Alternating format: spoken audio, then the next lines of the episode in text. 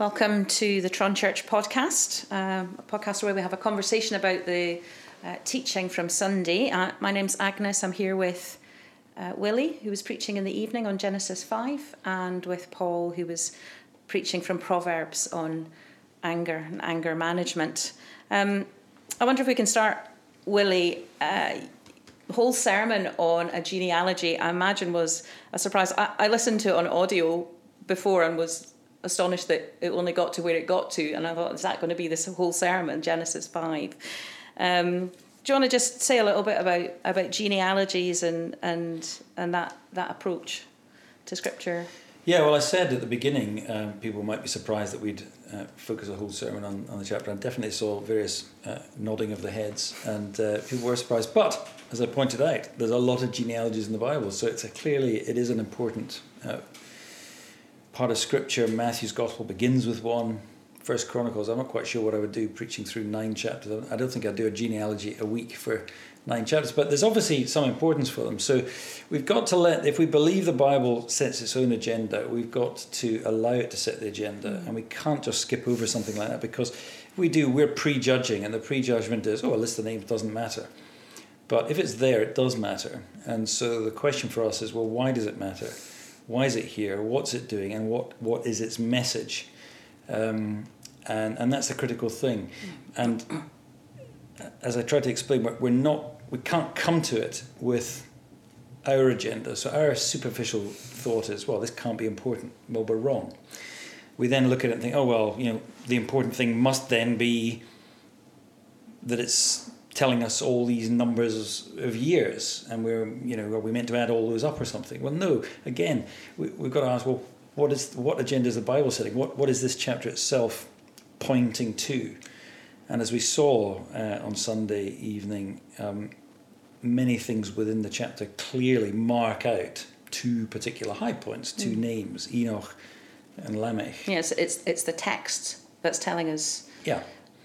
It, it's a text that's pointing us to its own key features, and that's what we must be driven by. And you know, we, we, we looked at why those two were so important.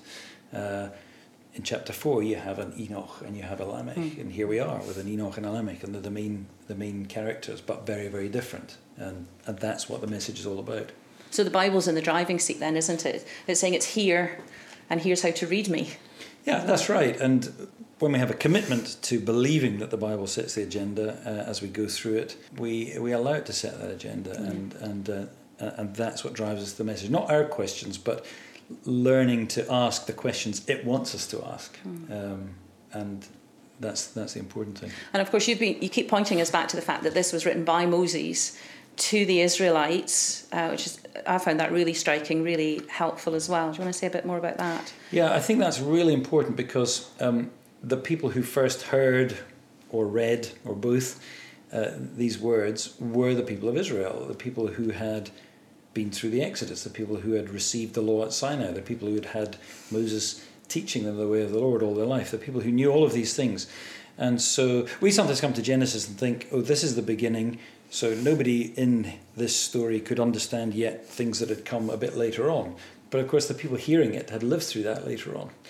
Um, so they know and they understand. And that, that primary audience is very, very important because clearly that is who Moses was speaking to. So he was speaking using language and concepts and details that they very obviously understood. So the, the Israelites presumably would have got those numbers, those ages, and we we don't. Presumably, they understood things much more clearly than we do. We, we quite often come across things in Scripture where it's a bit of a mystery to us, and sometimes you know it remains a bit of a mystery mm. to us. But um, we must un- we must assume that they they knew and understood, um, and that the Lord's given us enough like you were saying with your uh, football caps illustration. Yeah.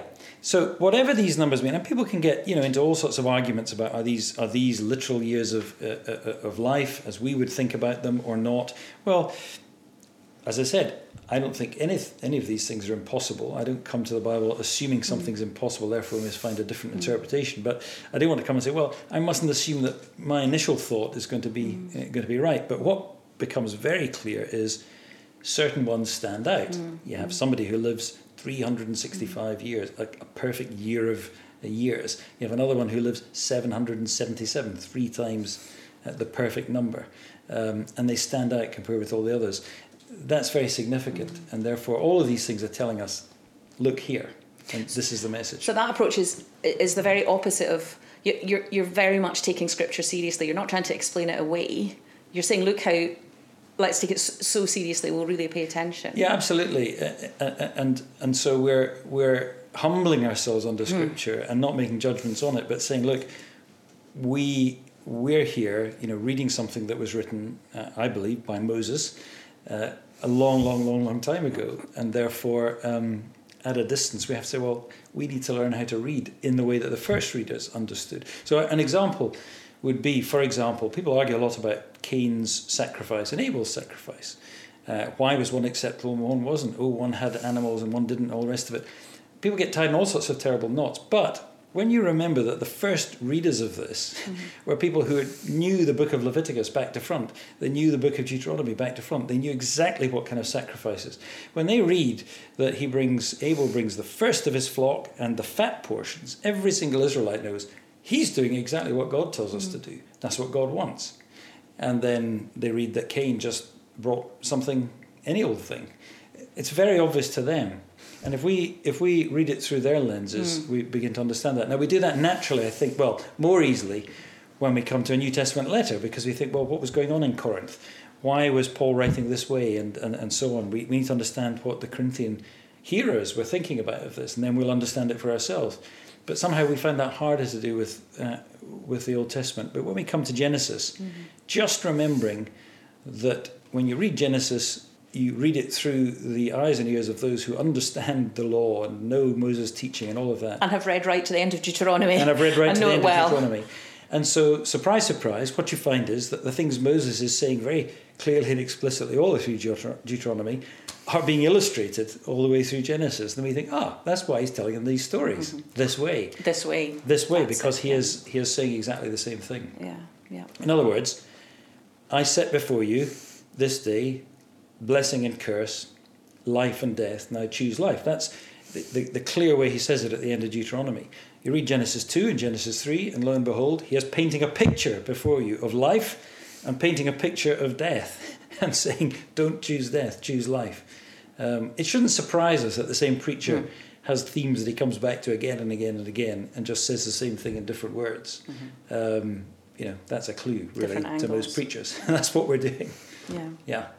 And wasn't it wasn't it striking as well, just in these really early chapters of the Bible that uh, the writer and the Holy Spirit is is addressing already the reality of death, but also the reality of of hope, of the the victory over death. Yeah. I think that is one of the most marvellous things. So my title was Death Reigns, but not Supreme. And you can't read through that genealogy in Genesis 5 without realizing death reigned. Death reigned from Adam to Moses, says Paul. And you read this, and he died, and he died, and he died, and he died. And the people of God, the people of promise, they all die. But God has promised to overcome even death. That's the real problem of humanity, and that's the message right from the beginning. And so, at the heart of this, we have uh, Enoch, who walked with God and was not. Uh, God took him. Um, and we have Lamech, who, who names his son Noah, which is an expression of hope and the promise that the promised seed will bring comfort.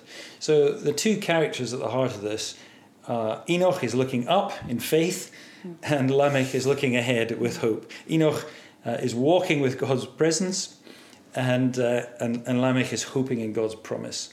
Uh, and that's there right at the beginning, and that is that's the way that overcomes mm. the curse of death. Mm. And another very striking thing is that when you go to the New Testament, when you go to Hebrews 11, chapter about all the great saints of faith of the Old Testament, the two characters that stick out there are Moses and Abraham. And Moses saw him who was invisible, which is why he could reject the, th- the treasures of this world, the treasures of, uh, of Egypt. He saw him who was invisible. He walked with the invisible God in faith. And Abraham, we're told, looked to the future. He, he, he reckoned that God could even raise the dead. And he was looking uh, for not an earthly country, but a heavenly one. Looking forward in hope uh, and living in faith, uh, walking with God uh, and, and, and waiting on his promise. Same thing, same gospel from the mm. beginning to the end. And all of it is about the eternal. It's about the life that is beyond uh, the death of our bodies. It's about the life as God created it to be at the beginning, being recovered. Nothing less than that. Uh, and that is the gospel. Mm. And that's one of the great things is when you see right at the beginning of the Bible, right to the end of the Bible, the gospel is unchanging. The wonderful thing for us living in these last days is that we've got the accumulation uh, of so much mm. more. But we see that it's more of the same thing. Mm. Uh, it's not a different gospel. Mm. It's not even a sort of development of a gospel. Um, it's the same gospel, but we just we just have more and more and more and more of the light of it. Um, and it's wonderful, isn't it, to be able to live um, with the reality of death and not need to kid on, put my fingers in my ears, pretend it not, it's not going to happen, or be on a journey and look only out the side window. We can, um, as you said, I think, face it with with a steady eye. It's a yeah. It's a wonderful thing, isn't it? It is, and you know, it's it's close to us in life, isn't it? We're, we're getting quite close to Christmas, and Christmas is a, is a, is a joyful time for families, but it's always nearly a, a, painful time because it's the time, isn't it, when it's just so obvious that there's some who are no longer there, and, and, and we miss, and there's an absent seat at the table, and people who've been bereaved uh, fresh. It, it, it, it's it's death. Death has a terrible sting, mm. um, and none of us can avoid it. We we our society airbrushes it out, and we we, we try and pretend it away, mm. but you can't, mm. and it's real. And every year you get older, it becomes that bit more real. Um, but the Christian gospel is an answer to that. It mm. really is an answer to that. Nothing less than that. It's the final, the last enemy, but it's an enemy that's overcome. And and here, the great confidence it gives us, isn't it, is that right from the very beginning, um, the people of God were able to walk mm. with Him and and face the relentlessness of death, but know that there is a reality that be, that is that is uh, not just beyond death, but is is is conquered, yeah. uh, and yeah, that's the gospel. Walking steadily and sanely, and yeah, and with it's faith. just walking day by day, mm. walking with the Lord, um, walking in His presence, and waiting for His promise. Walking and waiting. I mean, all the way through the Bible, you see that that's uh, that's what it's about. Mm and it's about walking with Him personally. Um, it's not walking with an idea. It's not. Faith is not just having a philosophy. This is the great thing. How so so often in the, these Old Testament stories, it helps us put concrete flesh on these theological concepts. You say, well, what is faith? It's quite a difficult thing to mm. discover, isn't it? But what this tells us is that's faith, mm-hmm. walking with God. Enoch was a man of faith. He walked with God, and he was not.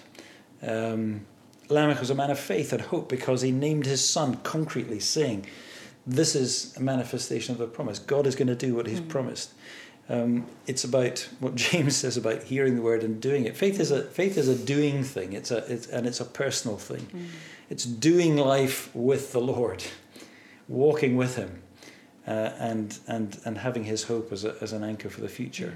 It's, it's, it's, quite it's quite straightforward, isn't it? When you when you put that sort of concrete flesh on it, and that's the I think that's one of the great values to us of so many of these um, stories in the Old Testament where we see faith. You, you, want to know what faith is? Well, look, that's it there. See what he's doing? That's that. the life of faith. Do that. Walk with God mm-hmm.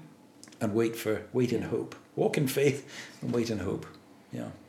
Which is largely what I wrote down at the end of Paul's sermon on Proverbs is that we walk with Christ, who is our wisdom, and, mm-hmm. and we wait for that day when, well, we were talking about anger um, where where our anger will be gone, the, the temptation to anger, the power of that sin over us will be will be gone. And so it was helpful, Paul. Your your sermon, I guess, puts flesh on the bones of what one aspect of that walk with God that we're in, engaged in um, now.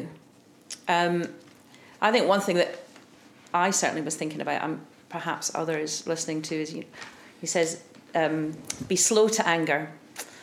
And I often feel like my anger's got there before I've had any chance to to do that. Mm-hmm. Do you want to just say a little bit about what the answer to that is?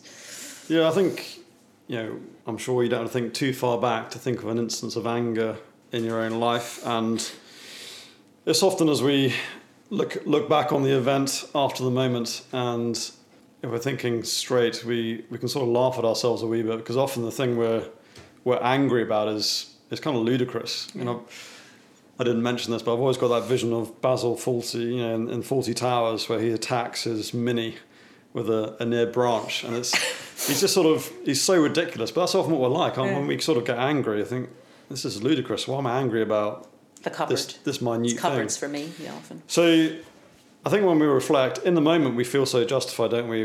What we get angry about, we feel very passionately about. But actually, the thing we're angry about is not the that's not the issue itself. It's that's the the spark, the trigger to our anger flowing out. So the roots of our anger, as we talked about yesterday, are, are deeper than that. Um, it's it's what's in our hearts, and it's fundamentally our attitude to the Lord that is at the root of that. And so, you know, as we walk with the Lord, um, we are walking in the ways of righteousness and peace.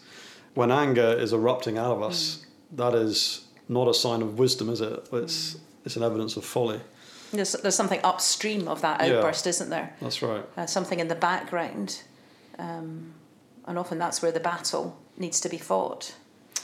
Yeah, so it's, it's to do with the fundamental allegiances of, of our hearts. Um, are we are we seeking to, to walk with the Lord? Um, are we in right relationship with Him and with others around us? Which desires am I feeding? That's right. My desire for Christ and my gratitude Yeah. for all that the Lord's. So I think as I think about my own my own life, I think it's it's when I put myself at the very centre, and it's it's my sovereignty and my particular things I want to do, and the concerns of my own heart. That that is what leads to anger. Um, certainly for me. So I found preparing this quite a helpful thought process for me. You know, what is what is really going on here when I'm angry with, with whatever it is? Mm-hmm. and that's a very revealing thing because mm. it it's showing what I'm really what's mm. really occupying my mind and my heart. Uh, what am I really striving after? It's interesting, isn't it? How in, in Genesis 4, it, Cain is very angry. Yeah. So when God does not accept his Yeah. sacrifice, and the first thing God says to him is, Why are you so angry? Mm. And, um, and so it's a manifestation, isn't it, of uh, his assertion of his autonomy and, and that not being accepted. So it's, a, it's pitting himself against God. And that actually is often what it's, it's the heart of it, isn't it? It's, I'm not getting things my way. Uh, things are not happening according to my plan and my rule and my purpose, and I'm going to get very angry. And of course, Cain's anger against God erupted then in his anger against his brother, and it led, led, led to murder. And that very often, an anger you mentioned about it being not just anger being a thing, but it's anger comes from an angry person and an angry heart, and actually, very often at the root of that, perhaps always at the root of that, ultimately, is that we're angry with God Yes.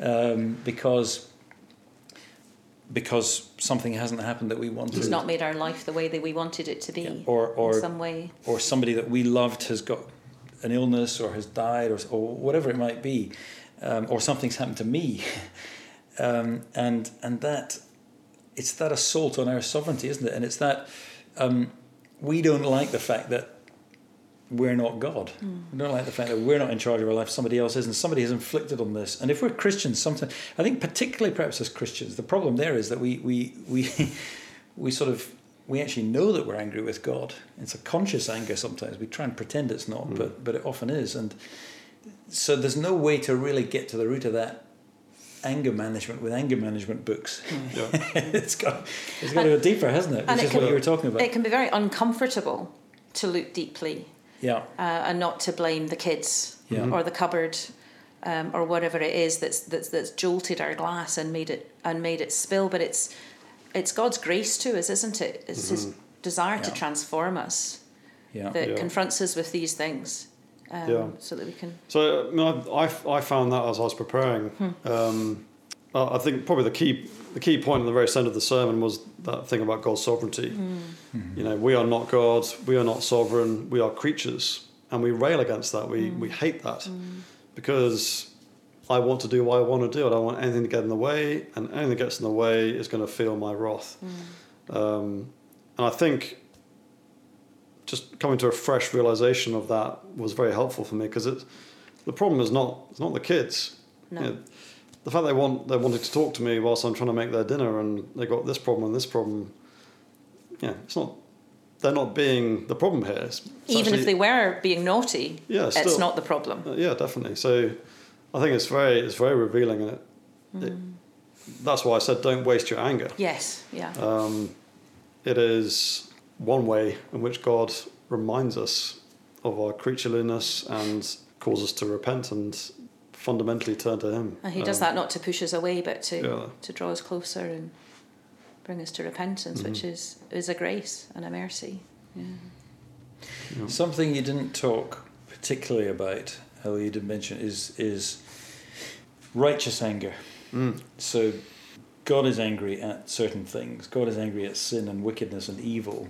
And it's not wrong, is it, for us to be? So we're not not told never be angry. We're told to be slow to anger. That's right. And and and so it is a it's a, it's something we have to wrestle with, isn't it? About when it's right to be angry, and even if it is right to be angry. I mean, Paul says, "In your anger, don't sin." Yes. He doesn't say, "Never be angry." But did you?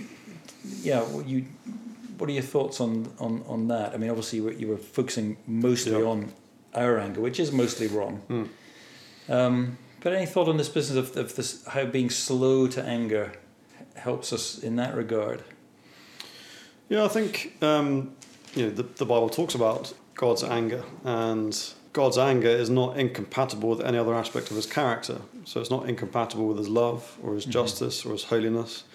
So God's anger is a perfect anger, and so anger in that regard is a good thing. And so we can be rightly angry, and we can react in a rightly angry way. Um, it's the anger that leads to strife and transgression that is wrong.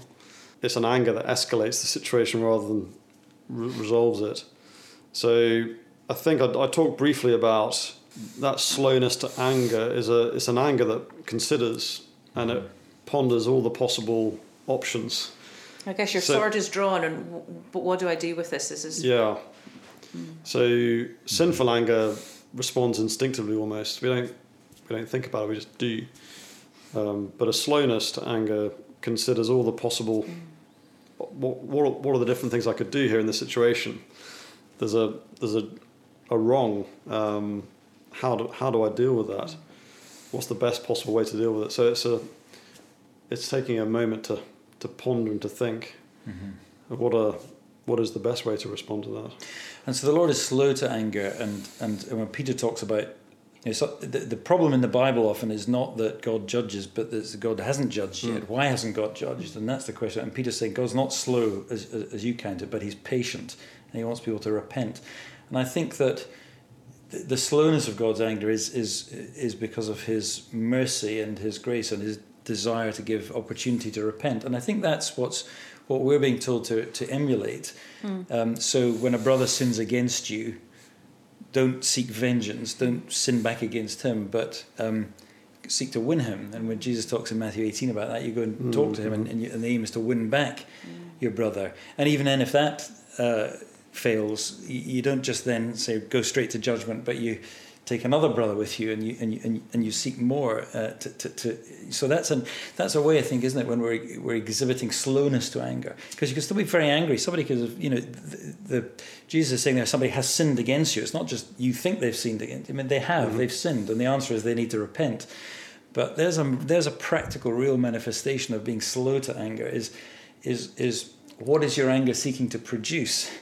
Um, if it's anger against sin, even if it's their sin against you, the, the, the aim of a godly anger is to is to bring restoration and repentance. You go to the you go to the nth degree to try and do that before reckoning. Well, it's just not going to be possible. In this, you, you you go with somebody else. You bring it to the church. Uh, uh, that that's that's surely part of the fruit of the spirit, isn't it? Which is self control. So, anger is something that we have to bring under the power of self control. Anger is an emotion which easily erupts out of us, and, the, and the hard thing is is stopping that emotion before it hits the tongue and comes out Yeah. in a vicious burst. Um, that, that I think that's where it's really that's where the rubber hits the road, isn't it? And it's very tough for us. And so I think trying to think through how does the fruit of the spirit, being self control, control our anger and, and channel that into something that's right where it's where it's right anger. Um, And acknowledge too that that there is a day coming when Christ will return, where where judgment, where all wrongs will be righted. yeah. Uh, we we don't need to be eaten up with anger or injustice, uh, even even real ones, uh, because because we have a hope and a future. Yeah, and you made a point about anger being an ang- you know coming from an angry heart, and we're an angry person. But again, to come back to what does it mean to walk in faith and, and, and walk in godliness? Well, it's walking with God, like Enoch, and and we're walking with the one who is slow to anger. If we're walking with the one who is merciful, um, how can we walk in tandem if we're bursting with anger? You know, you, the two can't walk together unless they're agreed. And so, if we're walking day by day, um, humbly repenting of our own wrongful anger, that that's the thing that will help us to become less angry people. Yes. That'll be the thing that helps us become the peacemakers Yeah. who are And- blessed And grateful, full And- of gratitude. and grateful. Yeah, that's right. That's right. Mm. Yeah. So next Sunday, want to give us a little teaser trailer? Yeah, next Sunday. Not not the sermon, Willie. Just no, a no. Well, trailer. the sermon's a long way from um, from being born yet. It's still in gestation, but um, we're on Genesis six one to eight, which is the second half of the second book of Genesis, second book of the generations, the generations of Adam, and so we're dealing with the Nephilim and the sons of God and the daughters of men, and uh, possibly one of the most tricky and difficult passages uh, to interpret in the whole of Genesis. So that's the task for this week. So it's a short reading, um, but if you want to go and no, I'm not going to ask you to go and read up on the Nephilim because most of that will be very unhelpful. So just forget about that. But uh, read Genesis. we should read the to 8. passage though. Read the passage and uh, come. Genesis. Well, it's a so, it's a sobering it's a sobering message, but the message is sin uh, reigns, but not supreme. Gen- That's the message. In the same way as the first part is death reigns, but not supreme. Genesis six one to eight. Genesis six one to eight. And Paul, your sermon is perhaps even further back in the preparation. What's A little bit. what bit. we got in store? But I'm, yeah, it struck me as I was, uh, well, I mentioned this in the sermon yesterday about the, you know, the influence of those around us on our own behaviour and life. You know, do not associate with an angry person. So, Proverbs has a lot to say about relationships and about friendship. So we may, this is yet to be fully landed upon, but we may consider what Proverbs says about friendship and how we pick wisely good friends and not fools. So So should we read all of Proverbs just just just before Sunday? just read a chapter I mean, it wouldn't kill of us, would it? Proverbs and we- notice what it says about friendship. And there'll be something in there There's about something in there. relationships. Yeah. that's helpful. Okay. Am I allowed one last little comment on the reading from Proverbs 14 and 15? Because, Yes, of course you Uh, of course, with my Genesis hat on and my Genesis glasses on and my Genesis earphones on, everything is filtered through Genesis at the moment. Um, but Proverbs 14 uh, 27 the fear of the Lord is a fountain of life, and when we turn away from the snares of death. And Proverbs 15 uh, 4 a gentle tongue is a tree of life. So there's that imagery of trees of life, fountains of life, uh, all being tied up with the presence of the Lord and, and, and the word of the Lord, and uh, how our tongues can become like the tree of life, or uh, the opposite. And again, there's those fundamental things from, from, from Genesis chapter 2 springing up again in the Bible. And that's just another example of taking the Bible language, the way the Bible uses it, and, uh, and seeing these things uh, uh, all the way through. It helps us to see that it's all about it's not about trees it's about the lord Uh, and it's about his life and his breath and his spirit not some sort of magical thing that's detached from that and that's where the bible begins and ends with the tree of life which is the, the presence of the lord which heals the nations. Well, let's end there ourselves. indeed. Thank see you next week